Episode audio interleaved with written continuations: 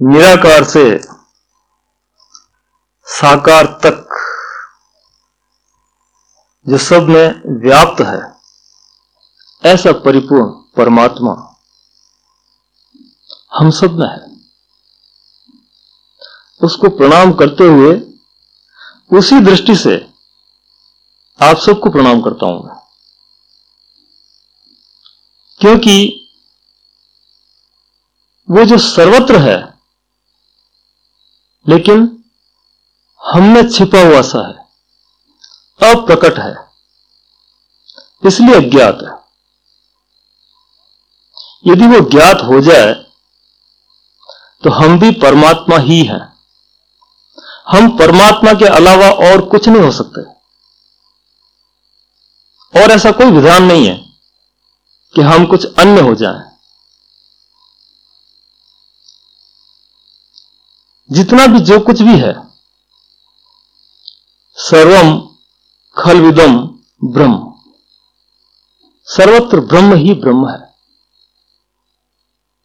बहुत से भक्ति की दशा में रहने वाले साथियों का अनुरोध रहा है कि आप साकार पर भी कुछ बोले।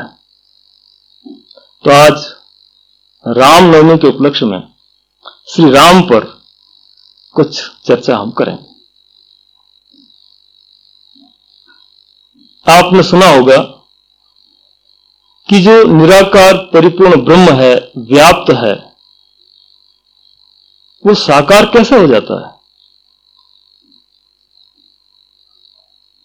निराकार, निर्गुण, व्यापक परिनाना भक्त प्रेम प्रकट हो जाना।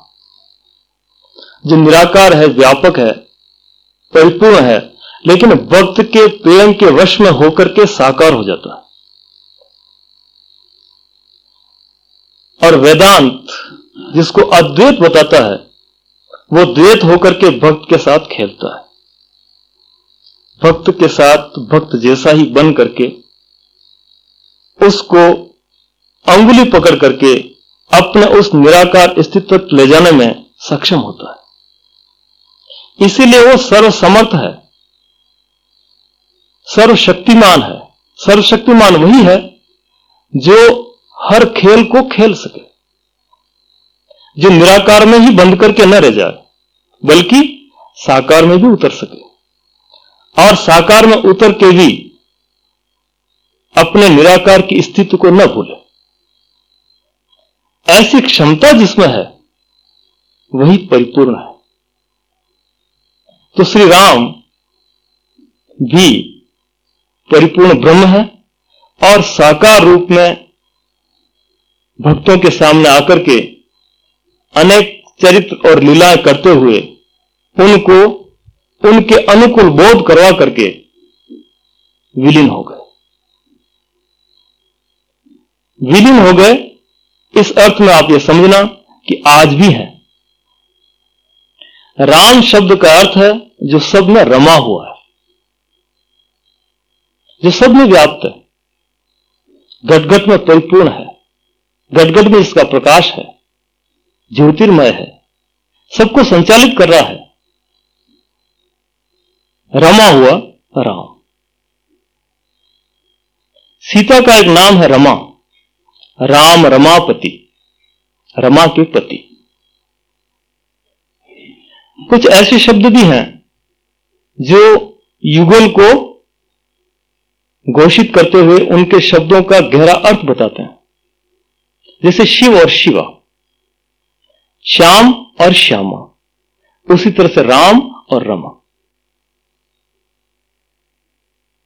राम को हम गहरी दृष्टि से, गहरे दृष्टिकोण से समझने का प्रयत्न करेंगे। ऐतिहासिक तौर से नहीं, आध्यात्मिक दृष्टिकोण से। तो पहली बात हुई, राम जो सब में रमा हुआ, परिपूर्ण ब्रह्म, लेकिन भक्तों के प्रेम के वश में होकर के साकार रूप में उतर पड़ता है।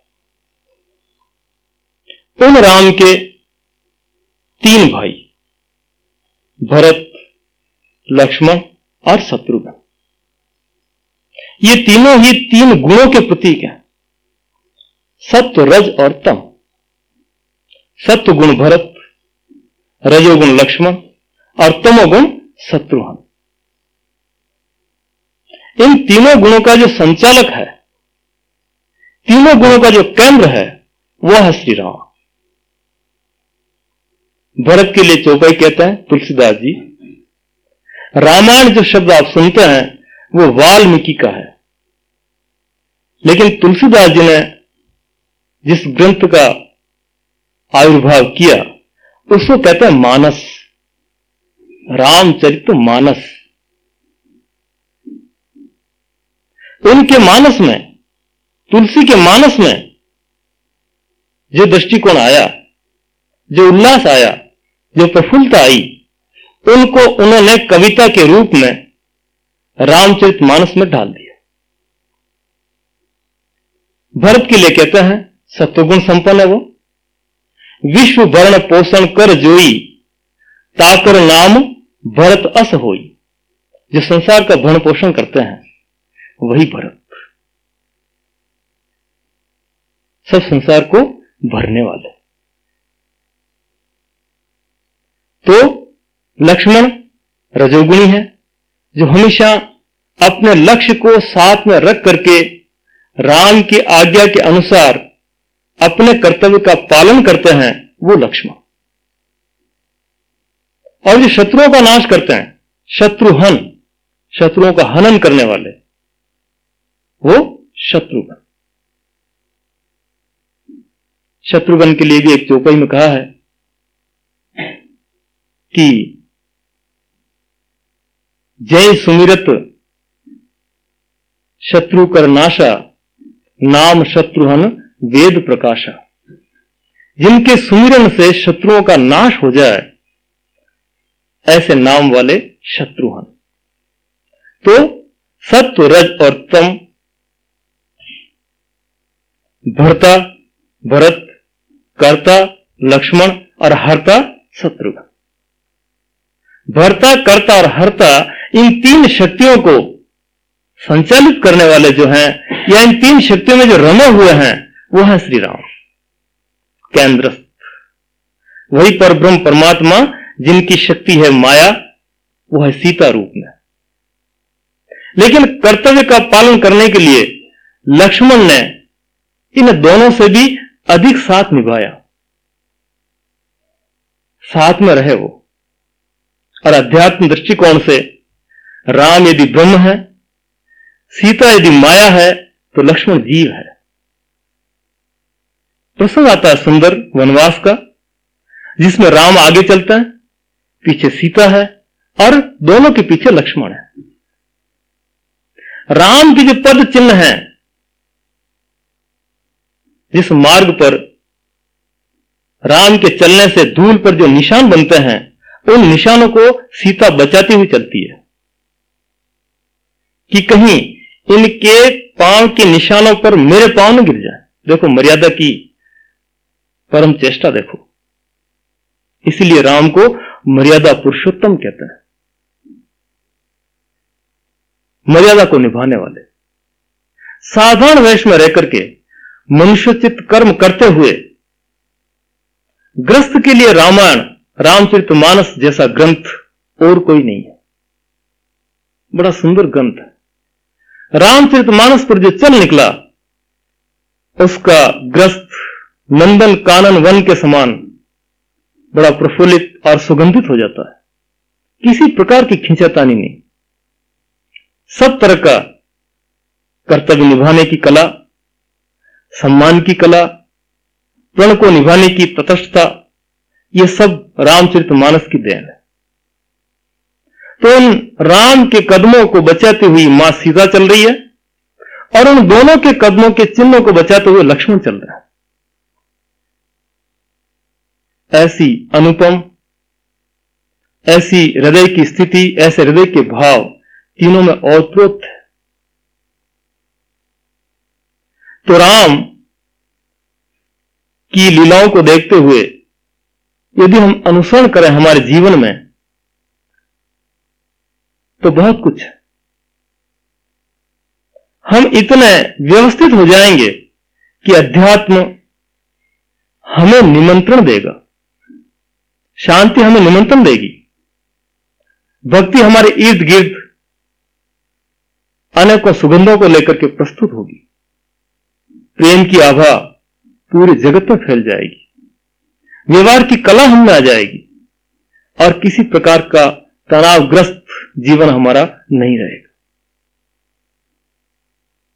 तो ऐसे जो राम हैं,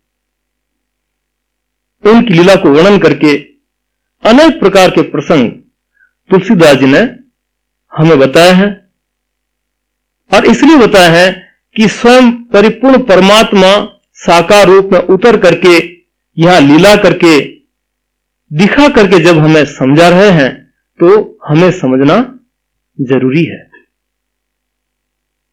लेकिन फिर भी साकार को देखते हुए संदेह उठते हैं, क्योंकि साकार करीब करीब सामने वाले जैसा ही दिखाई देता है। बाहर से।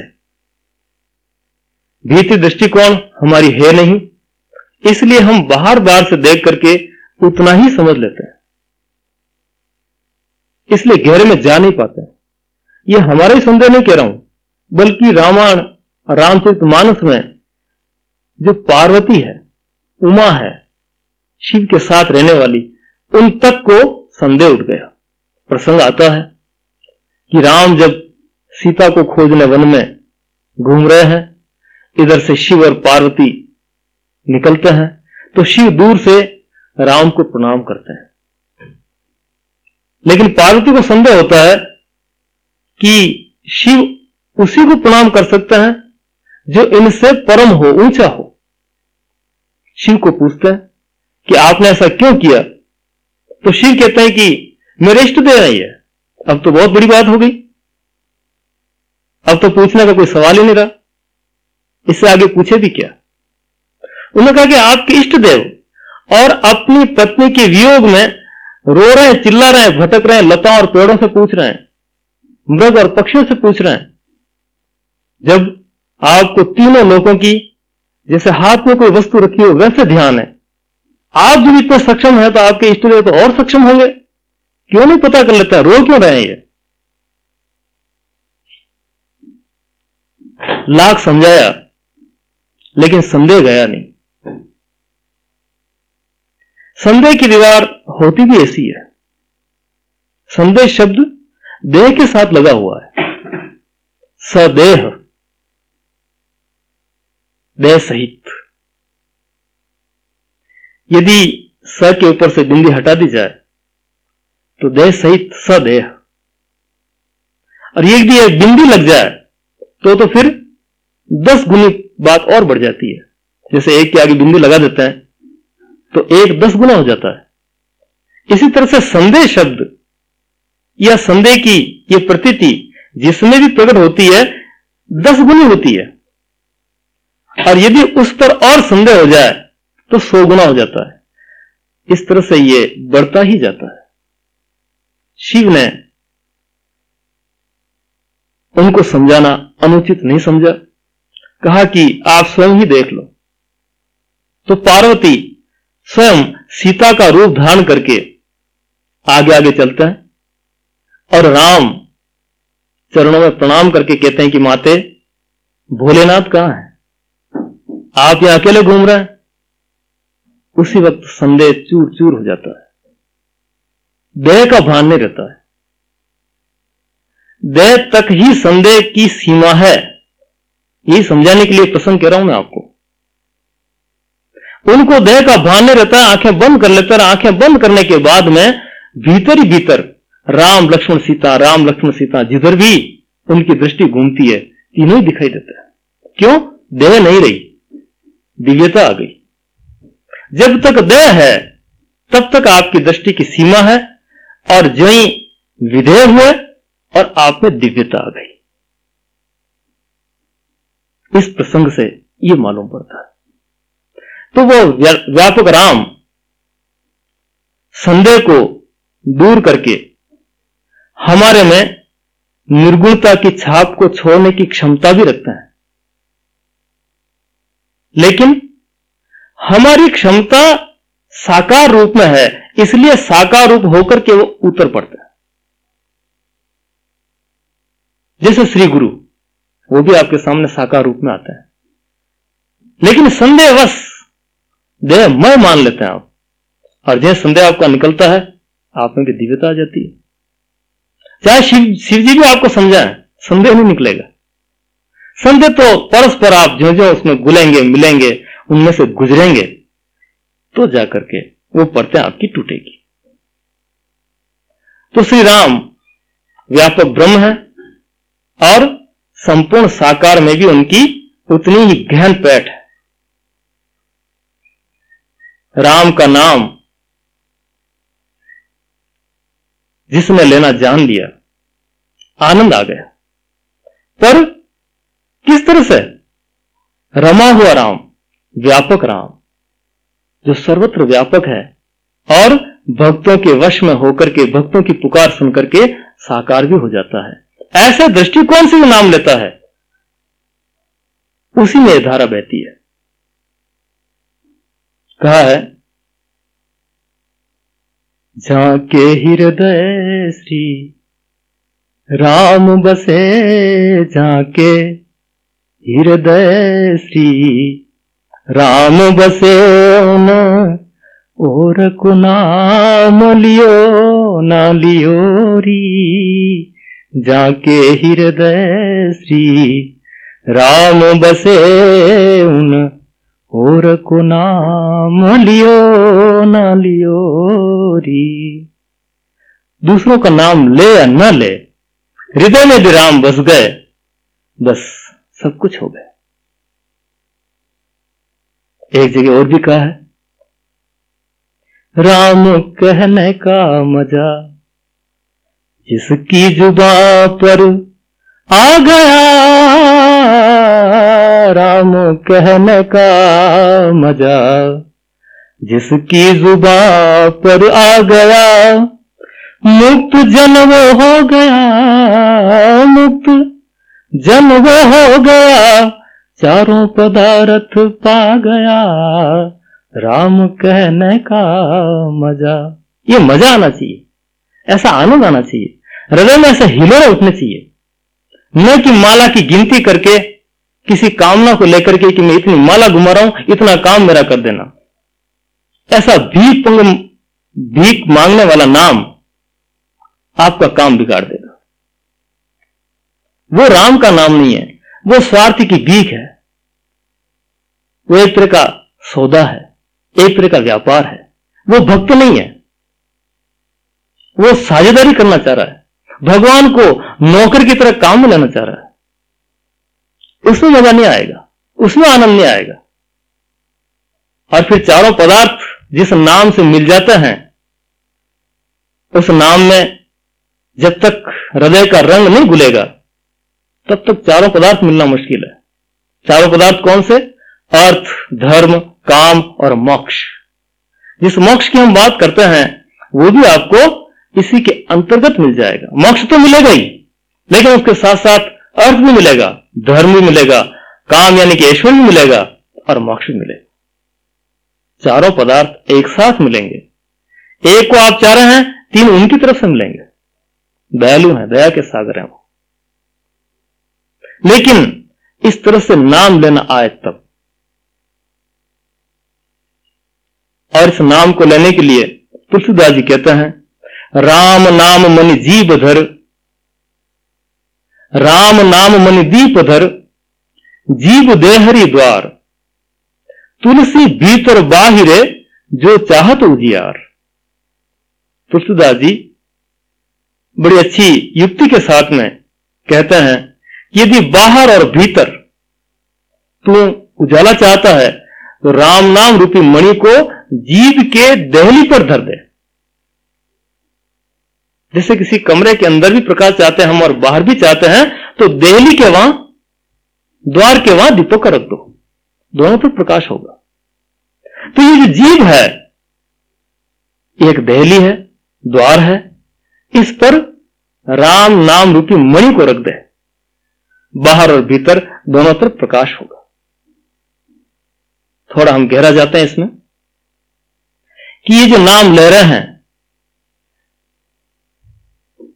रात दिन जप कर रहे हैं, माला घुमा रहे हैं, अनेक लोग नाम लिखते भी हैं। क्या वही नाम, उसी नाम के लिए तुलसीदास जी कह रहे हैं कि कोई और बात है? नहीं, बात कुछ गहरी है। नाम लेने में गिनती का कोई सवाल नहीं। यदि आप गिनती से नाम ले रहे हैं तो आप पक्के स्वार्थी हैं। आप बनिए हैं, महाजन हैं, कोई व्यापार कर रहे हैं। ताकि आप जाकर के कह सकें कि देखो मेरी लिस्ट, इतना नाम लिया मैंने। फिर मैं जो चाहता हूँ, वो मुझे क्यों मिल रहा? आप शर्तें लगा सकें, आप विरोध कर सकें। तो तुलसीदास जी कहते हैं कि वो बात नहीं है। नाम लेने का जो ढंग है उस नाम में, नाम लेने वाला नामी दोनों ओतप्रोत हो जाए। नाम और नाम लेने वाला दोनों में भेद नहीं रहे। ऐसी अभेद अवस्था जहाँ आ जाएगी, तभी जाकर के वो नाम लेना सार्थक होगा। वो राम आप में रम जाएगा। आप राम स्वरूप हो जाएँगे। जब आप में राम प्रकट हो गया, फिर क्या मांगना रहा? सर्व शक्ति आ गई। सब कुछ हो गया। तो जो अप्रकट है, उसको प्रकट करने की कला पूर्ण ढंग से जो नाम लिया जा रहा है, वही नाम लेना सार्थक है। नहीं तो सिर्फ़ रटन है, दोहराना है, देखा देखी करना है, उससे कुछ नहीं होगा। एक तथ्य तो ये, दूसरा हम और गहराई में जाएँ। ओम जो शब्द है, जिसमें तीन अक्षर है, अ, उ और म। यदि आप इसको निरंतर श्वास के साथ लिया करें, ओम तो अ करते ही श्वास भीतर जाता है ऊ करते ही उठता है और म करते ही बंद हो जाता है बाहर निकल करके। अ ब्रह्म है, म माया है और ऊ जीव उसी तरह से राम ये शब्द भी यदि श्वास के साथ जोड़ करके आप लेते हैं तो र, अ और म। तीन शब्द यहाँ भी तरंगित होते हैं। यदि आप सुर ताल से नाम लेते हैं तो जाकर के आप में सुर पैदा होंगे। सुर शब्द से आप समझते हैं? सुर और असुर। सुर यानी कि देवत्व और असुर यानी कि राक्षस। तो दो तरह की शक्तियाँ गीता में भी बताई है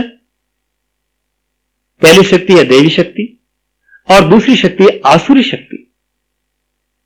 तो ये राम जो जो आपके श्वास में गुल मिलकर के रमेगा, ये भी श्री गुरु के सानिध्य में रह करके ही इस नाम के उच्चारण की कीमिया जाननी पड़ेगी।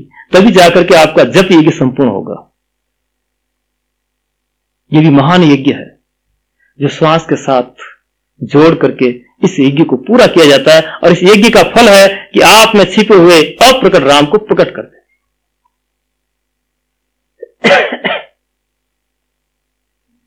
तो वो जो राम, वो जो शब्द उस ढंग से लिया जाए तो आपके स्वरों के साथ सुर ताल मिल करके उसमें जो विकृतियाँ हैं, उनको खत्म करेगा। आपके भीतर काम, क्रोध, मद, इस तरह के दस सिरों वाला जो रावण है, विकार रूपी, उसको इन स्वरों के संधान से उनका हनन करेगा। यह क्षमता राम के नाम को लेने की कीमिया में छिपी हुई है। यही जप यज्ञ है। इसी में आपका प्राणायाम भी संपन्न होगा। लय तल, तालबद्ध से आपका कार्य पूरा होगा। तालबद्ध होगा तब आप प्रकृतिस्थ हैं, और जे ताल चूक गए तो आप बेताल हो गए। और वो है विकृति आपकी। वही दुख का कारण है। तो इस नाम को लेने के लिए जो तो तरीके हैं, जो जब के प्रकार हैं, जो जब की विधि है, इसको भी किसी अनुभवी के साथ रह करके उसी ढंग से यदि लिया जाए तो साकार और निराकार का भेद निकल करके आप में एक व्यापकता का प्रसार होगा। आपका यह भेद खत्म हो जाएगा। जो हम कभी कभी भेद करते हैं, भक्ति में, ज्ञान में, योग में, तंत्र में, कर्म में, ये जितने भी भेद, जनित बुद्धि है वो समाहित हो जाएगी, सम हो जाएगी। एक धारा में प्रभावित होने लगेगी। लेकिन कब होगी ये? जब वो राम, जब यज्ञ के द्वारा आप में श्वास में गुण मिलकर के रमता हुआ हृदय के अंदर गहरी पैट उसकी हो जाएगी तो प्रकट हो जाएगा।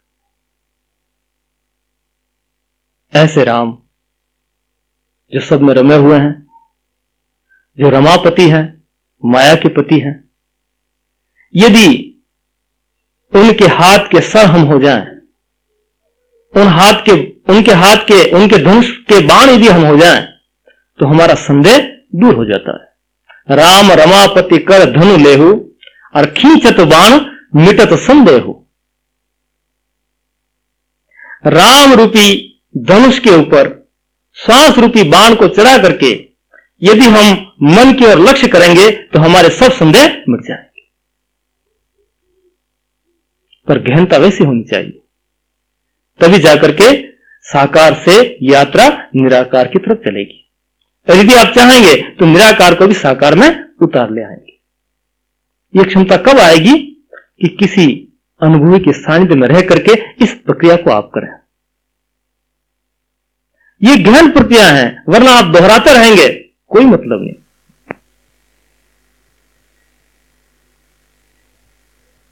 राम की दया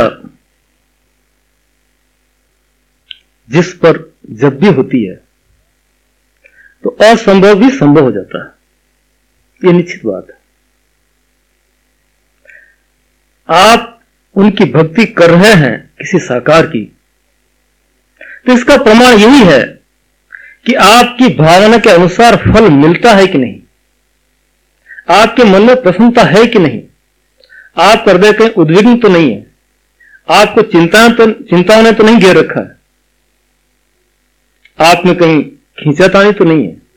आप में क्या राग देश तो नहीं है।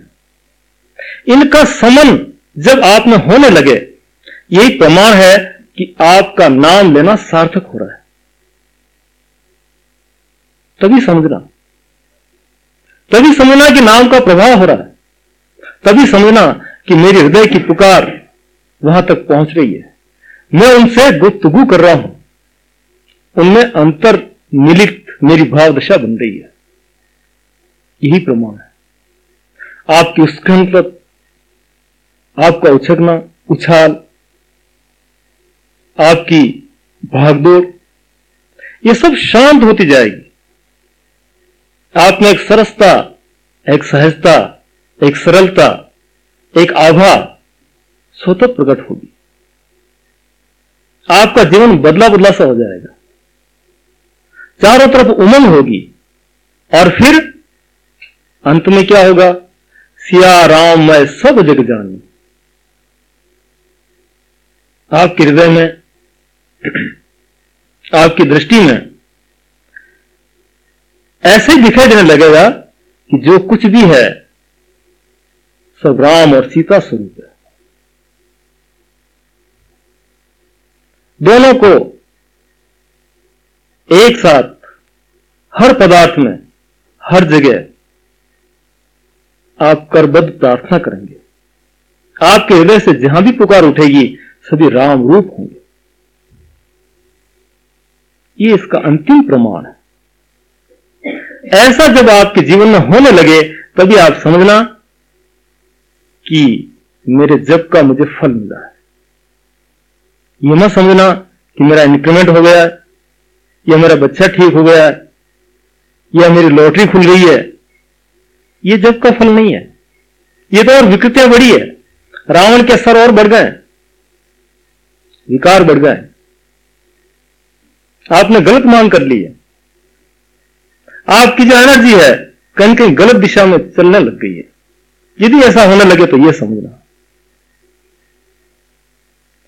और जहाँ तक मेरा प्रयास रहा है आप लोगों के लिए वो यही रहा है कि आपको एक ऐसी जगह बिठा करके बात करूँ जहाँ से आपको करीब करीब आसपास की सब चीज़ें साफ़ साफ़ दिख, दिखने लग जाए।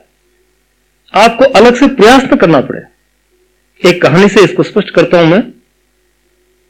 एक नदी के किनारे एक व्यक्ति का मकान था। वहीं खेती बाड़ी थी, वहीं वो रहता था, उस नदी के दूसरे किनारे पर एक गाँव था। उस किनारे पर या उस गाँव में जाने वाले व्यक्ति जब कभी भी नदी को पार करते, उस वक्त वो व्यक्ति उनको इशारा करता कि, भैया, यदि तुम उस पीपल के वृक्ष से वहाँ से उतरे तो तुम डूब जाओगे। यदि तुम नीम वाले वृक्ष से इस तरफ़ से उतरे तो घुटनों तक पानी है। और वट वृक्ष से इस तरफ़ से उतरे तो बहुत ही कम पानी है। सहजता में हँसते खेलते निकल जाओगे। व्यक्ति पूछते उनसे कि क्या आप कभी गए हैं उधर? कि नहीं, मैं ज़िंदगी में कभी नहीं गया। मैं नदी उतरा ही नहीं। मुझे क्या काम पड़े? फिर आपको कैसे मालूम? उन्होंने कहा कि मैंने उतरते, डूबते, तैरते अनेक व्यक्ति देखे हैं, यहाँ बैठे बैठे मैं नहीं गया हूँ, उससे कोई प्रश्न पैदा नहीं होता, उसका कोई सवाल नहीं। सवाल है मेरी दृष्टि का, मेरी चेतना का, मेरी सावधानी का। मैं यही बैठा बैठा तुम्हारी सबकी हरकतों को देख लेता हूँ और समझ लेता हूँ। और यदि विश्वास न हो तो थोड़ा जाकर के देख लो। डूबना चाहते हो तो मैं जिधर बता रहा हूँ, उस तरफ़ चले जाओ। डूबोगे, निश्चित डूबोगे। क्योंकि मैंने देखा है डूबते हुए और मैंने देखा है आराम से जाते हुए। तो मैं चाहता हूँ कि आप ऐसी जगह पर स्थिर रहें, जहाँ से सब तरह की गतिविधियाँ आपको दिखाई दे। लेकिन मन का हट भी है, आग्रह भी है कि नहीं, हम तो थोड़ा डूबेंगे,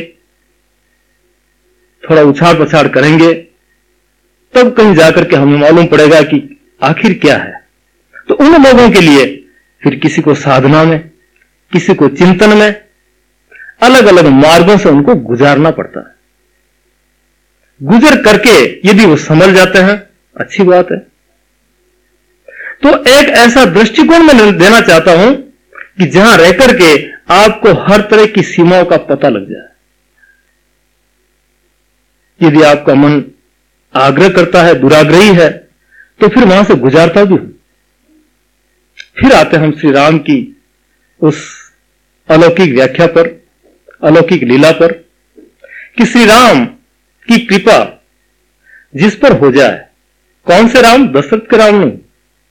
वो जो सब में रमे हुए राम है, जो व्यापक राम है, जो आप हम सब में विराजमान है, सब में अप्रकट रूप से विराजमान है, आज भी है, वैसे ही है, उतने ही है, उतनी सामर्थ्य रखते हैं वो, पर अप्रकट है, बस। इसलिए जिसमें प्रकट हो चुके हैं, आपको ऐसा लगे, उसके साथ हो जाइए। यही एक उपाय। संत कबीर ने भी कहा है, सब गट मेरो साइयों खाली गट कोई ना आए बलिहारी उन गट ने जिन गट प्रगट था वैसे तो मेरा साई, मेरा परमात्मा, मेरा प्रभु, मेरा दयालु, सब गट में व्याप्त है।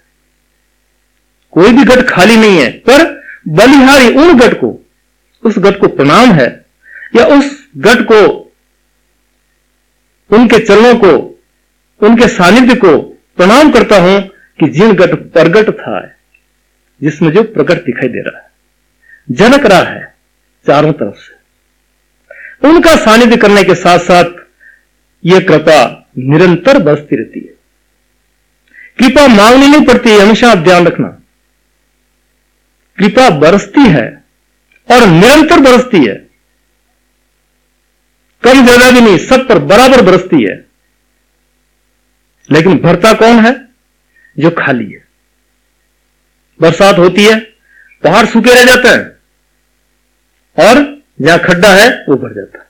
खड्डा खाली है, पहाड़ भरा हुआ पहले से, इसलिए खाली रह जाता है। जो खाली है, वो भर जाएगा, और जो भरा हुआ है, वो खाली रह जाए। बड़ी विचित्र लीला प्रभु की। इसी बात को भरने और खाली होने को और कृपा की बात को लेकर के कबीर एक और बढ़िया बात कहता है कि बकुनो जकुनो छोड़ दे, कर अनहद सु नेह, ऊंधा कलशा ऊपर कहीं बरसावे ने खाली हो और फिर औंधे हो। खाली होकर के भी सन्मुख होना ज़रूरी है। बहुत सी ऐसी बातें आती है अध्यात्म के सिद्धांतों में, जहाँ निर्विचार की स्थिति आती है। कोई विचार नहीं। तो हमारे मन को ऐसा लगता है कि हम खाली हो गए और परिपूर्ण हो गए, पर नहीं। वो औंधे घड़े की तरह। औंधा घड़ा भी खाली है, लेकिन भरने की कोई संभावना नहीं है। खाली होने के बाद में गुरु के अभिमुख होना ज़रूरी है। तब जाकर के उसमें अब जो भरा जाएगा, वो सार्थक है। नहीं तो खाली होना आधा काम ही है। पूरा हुआ नहीं अभी। बहुत से यहाँ जाकर के भ्रमित हो जाते हैं शून्य स्थिति में कि हम अद्वैत को पा लिया। निर्विचार हो गए, बस कुछ नहीं। लेकिन उनमें भाव की भंगिमा, भाव का जो सरलीकरण, भाव का जो औतोत्तन है, भाव का जो सुगंध है, वो नहीं होगी। कोरे कोरे रह जाएँगे, रेगिस्तान होकर के। तो हमें होना है एक नंदन वन की तरह, जिसमें अनेक प्रकार के कमल खिले हों, अनेक प्रकार के पुष्प खिले हों। तो राम की कृपा पर जो बात आई है, उस पर तुलसीदास जी बहुत अनूठी बात कहते हैं। कहते हैं वो कि गरल सुधा रिपु कर ही मिताई, गोपद सिंधु अनल शीतलाई गरल सुधा, गरल कहता है विष को, सुधा कहता है मृत को। यदि उनकी कृपा हो जाए तो गरल सुधा में बदल जाता है, विष अमृत हो जाता है। गर्ल सुधा रिपु कर ही मिताई। दुश्मन आपका मित्र हो जाता है। गर्ल सुधा रिपु कर ही मिताई और गोपद सिंधु समुद्र गौ के खुर में भरे हुए पानी के समान हो जाता है इतना छोटा हो जाता है। गोपद सिंधु अनल शीतलाई, अग्नि शीतल हो जाती है। यानी कि असंभव भी संभव हो जाता है। विपरीत भी अनुकूल हो जाता है। कब? जब उनकी कृपा होती है। और कृपा कब होती है? जब उनकी याद बराबर बनी रहती है। और जब याद बनी रहती है तो दया बरसती रहती है। आप पर दया बरसती रहे तो आपका कर्तव्य है कि आप निरंतर याद करते रहे। आपकी स्मृति में, आपके रोय रोए में आपके चलने, फिरने, उठने, बैठने, हर श्वास में उसी एक धुन की झनकार बजती रहे। वो झनकार जब तक आप में है, तब तक आप राममय ही हैं। अब इतनी बात होने के बाद में तुलसीदास जी कहते हैं अपने मानस में कि इस कीमिया को, इस रहस्य को जानने के लिए हम क्या करें? क्योंकि बार बार बताते हैं कि ऐसे सदपुरुषों का संग करो, जिससे आपको उसकी झलक की खबर मिल जाए, उस तो झलक की थोड़ी सी आभा मिल जाए। इसके लिए वो सुंदर चौपाई कहता है कहते हैं, शट सुध रही, सतसंगति पावा, पारस परस कुधा तु सुहावा, शट सुध रही। शट सुध रही सत संगति पावा, पारस परस कुधा तु सुहावा। मूर्ख से मूर्ख व्यक्ति भी सत्य संगत पाकर के सुधर जाता है। जैसे पारस के स्पर्श होने से लोहा कंचन हो जाता है। तो ये जो संगति का असर है, यही परख करवाएगा कि किन में ये धारा प्रफुल्लित होकर के धारा प्रवाह बह रही है। उनके पास बैठने से उनकी शीतल छाया में मन को ऐसा महसूस होगा। ऐसा लगेगा कि यहाँ इस छाया में बैठ करके मुझे, मेरे मन को शांति मिल सकती है। सत्य संगति के वृक्ष के नीचे बैठ करके हम गुरु की खोज कर सकते हैं। खोज से यह अर्थ है उनकी शीतलता, उनके हृदय के भाव। उनका प्रेम, उनकी वाणी, ये सब संगति के उस सोपान में रह करके हमें मालूम पड़ता है। और हमारा धीरे धीरे उनसे साथ होने लगता है, वही साथ अंत तो गत्वा साकार से निराकार तक ले जाता है। और ये दोनों प्रक्रिया जब पूरी हो जाती है व्यक्ति की, साकार और निराकार की, तब भेद खत्म हो जाता है। फिर जैसा साकार है वैसा ही निराकार। किसी प्रकार का भेदभाव नहीं। एक ही धुन, एक ही लगन, एकत्व में इसी को कहूँगा। यदि कोई निराकार की तरफ़ आरोहित होता है तो वो आरोप क्रम हुआ उसका। और फिर निराकार से उतर करके साकार को भी उसी दृष्टि से देखने लग जाता है, वो उसका अवरोह क्रम हुआ। तो आरोह और अवरोह दोनों जब पूरे हो जाते हैं तो जाकर के अद्वैत होता है। तो जाकर के उसके जितने भी भ्रम हैं, जितनी भी शंकाएँ हैं, वो सब निकल जाती है। भेद मिट जाते हैं, भेद मिटते भय मिट जाता है और भय मिटते ही शांति की बोछारें चारों तरफ़ से बरसने लगती है। फिर आते हैं श्री राम पर। तो जो राम अपनी लीलाओं के द्वारा पिता की आज्ञा आज्ञा का पालन करने में कितना कुशल होना चाहिए? अपने भाई के प्रति किस प्रकार का प्रेम होना चाहिए? पत्नी का, पति के प्रति क्या कर्तव्य होना चाहिए? किन दुविधाओं में भी उनका साथ रख करके आगे बढ़ना चाहिए? राज्य का कोई ऐसा स्वार्थ आ जाए उस समय अपने कर्तव्य को ऊँचा रख करके किस प्रकार से उसका समायोजन करना चाहिए? ये जितनी भी बातें हैं, सब आपको मानस में जो कि त्यों स्पष्ट दिखाई देगी। और इन बातों को यदि हम हृदयंगम कर लें तो अध्यात्म का जो बैस है, अध्यात्म का जो आधार है, वो मज़बूत हो जाएगा। कभी कभी वेद, वेदांत और अनेक शास्त्रों की ऊँची ऊँची बातें करने वाले ये कहते हैं कि रामायण, महाभारत क्या है? छोटी मोटी कहानियाँ हैं। कुछ नहीं है इसमें। लेकिन नहीं यह आधार जब तक आपका मज़बूत ना होगा, तब तक छोटी छोटी बातों से गिरने की संभावना है। उनको आप नेग्लेक्ट नहीं कर सकते। उनको आप निकाल नहीं सकते। क्योंकि हम वही खड़े हैं। हमारा धरातल वही है। हमारे आसपास का वातावरण वही है।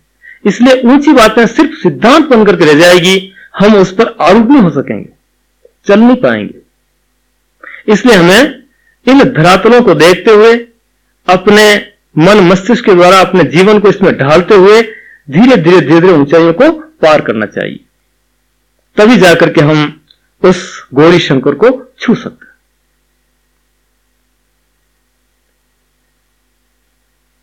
जय जय राम जय राम जय राम।